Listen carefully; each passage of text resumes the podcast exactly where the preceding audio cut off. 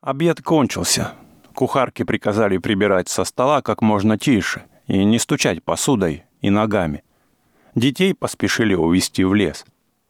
Дело в том, что хозяин дачи, Осип Федорович Клочков, тощий чехоточный человек с впалыми глазами и острым носом, вытащил из кармана тетрадь и, конфузливо откашливаясь, начал читать водевиль собственного сочинения. Суть его водевиля не сложна, цензурна и кратка. Вот она. Чиновник Ясносердцев вбегает на сцену и объявляет своей жене, что сейчас пожалует к ним в гости его начальник, действительный статский советник Клещев, которому понравилась дочка Ясносердцевых, Лиза. За сим следует длинный монолог Ясносердцева на тему «Как приятно быть тестем генерала». Весь в звездах, весь в красных лампасах, а ты сидишь рядом с ним и ничего, словно ты и в самом таки деле не последняя шишка в круговороте мироздания. Мечтая таким образом, будущий тесть замечает вдруг, что в комнатах сильно пахнет жареным гусем. Неловко принимать важного гостя, если в комнатах вонь, и ясносердцев начинает делать жене выговор. Жена со словами «на тебя не угодишь» поднимает рев. Будущий тесть хватает себя за голову и требует, чтобы жена перестала плакать, так как начальников не встречают с заплаканными глазами. «Дура», — говорит он, — «утрись, мумия ты невежественная». С женой истерика. Дочь заявляет, что она не в состоянии жить с такими буйными родителями и одевается, чтобы уйти из дома. Чем дальше в лес, тем больше дров — кончается тем, что важный гость застает на сцене доктора, прикладывающего к голове мужа свинцовые примочки, и частного пристава, составляющего протокол о нарушении общественной тишины и спокойствия. Ну вот и все.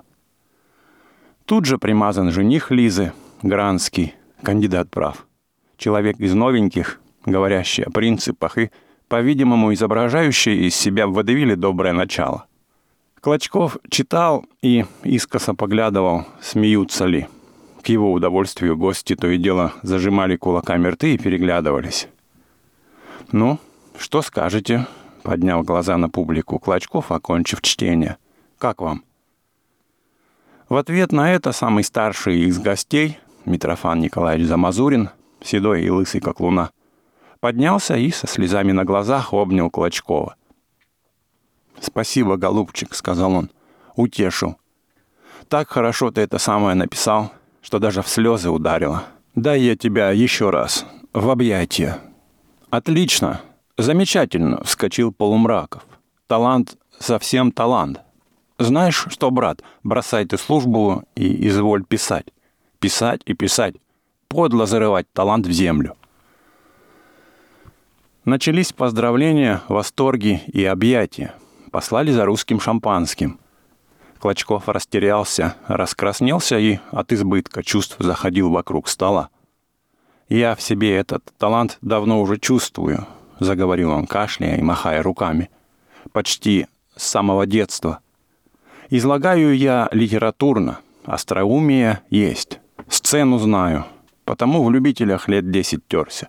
Что же еще нужно? Поработать бы только на этом поприще, поучиться.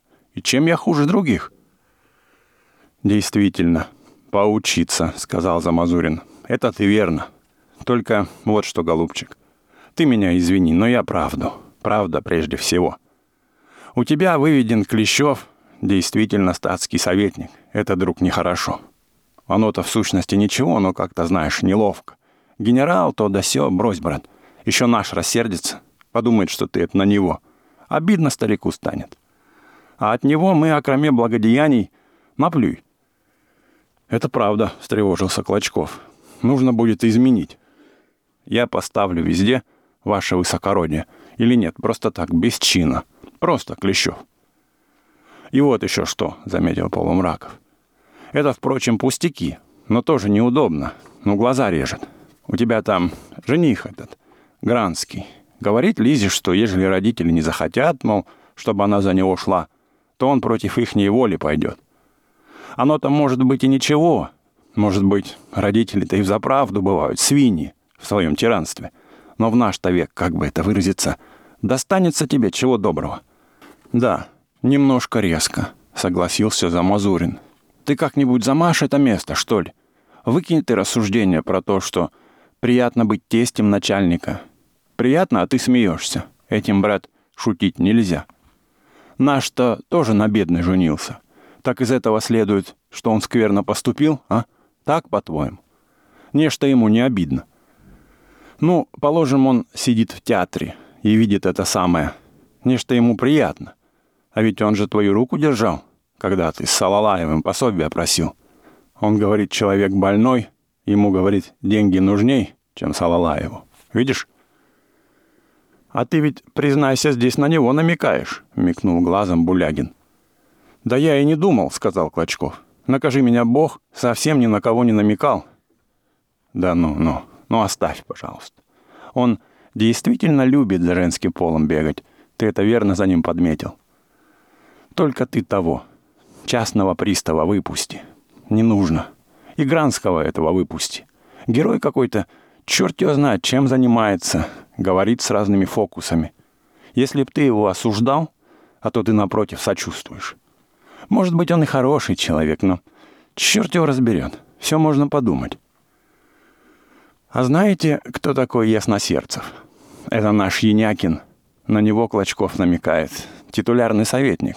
С женой. Вечно дерется. И дочка. Он и есть. Спасибо, друг. Так ему под лицу и надо, чтоб не зазнавался. Хоть этот, например, Янякин, вздохнул Замазурин. Дрянь человек. Шельма. А все-таки он всегда тебя к себе приглашает. Настюшу у тебя крестил. Нехорошо, Осип. А выкини. По-моему, бросил бы лучше. Заниматься этим делом, ей-богу, разговоры сейчас пойдут. Кто да как, да почему. И не рад потом будешь. Это верно, подтвердил Полумраков. Баловство, а из этого баловства такое может выйти, чего и десять лет не починишь. Напрасно затеваешь, Осип. Не твое это дело. В Гоголе лезть, да в Крыловы. Те действительно ученые были, а ты? Какое образование получил? Червяк же. Ну, еле видим. Тебя всяко муха раздавить может. Брось, брат. Ежели наш узнает, то... Ух, брось. Ты порви, шепнул Булягин. Мы никому не скажем. Ежели будут спрашивать, то мы скажем, что ты читал нам что-то, да мы не поняли. Зачем говорить? Сказал Замазурин. Говорить не нужно. Ежели спросят, ну, тогда врать не станешь. Своя рубашка ближе к телу. Вот это вы понастроите разных пакостей, а потом за вас отдувайся. Мне это хуже всего. С тебя с больного и спрашивать не станут, а до нас доберутся. Не люблю, ей-богу. Потише, господа, кто-то идет. Клочков, спрячь свое. Бледный Клочков быстро спрятал тетрадь, почесал затылок и задумался. «Да, это правда», — вздохнул он. «Разговоры пойдут, поймут различно. Может быть, даже в моем водевиле есть такое, чего нам не видно. А другие-то увидят, порву. А вы, братцы, пожалуйста, того никому не говорите. Принесли русское шампанское. Гости выпили и разошлись.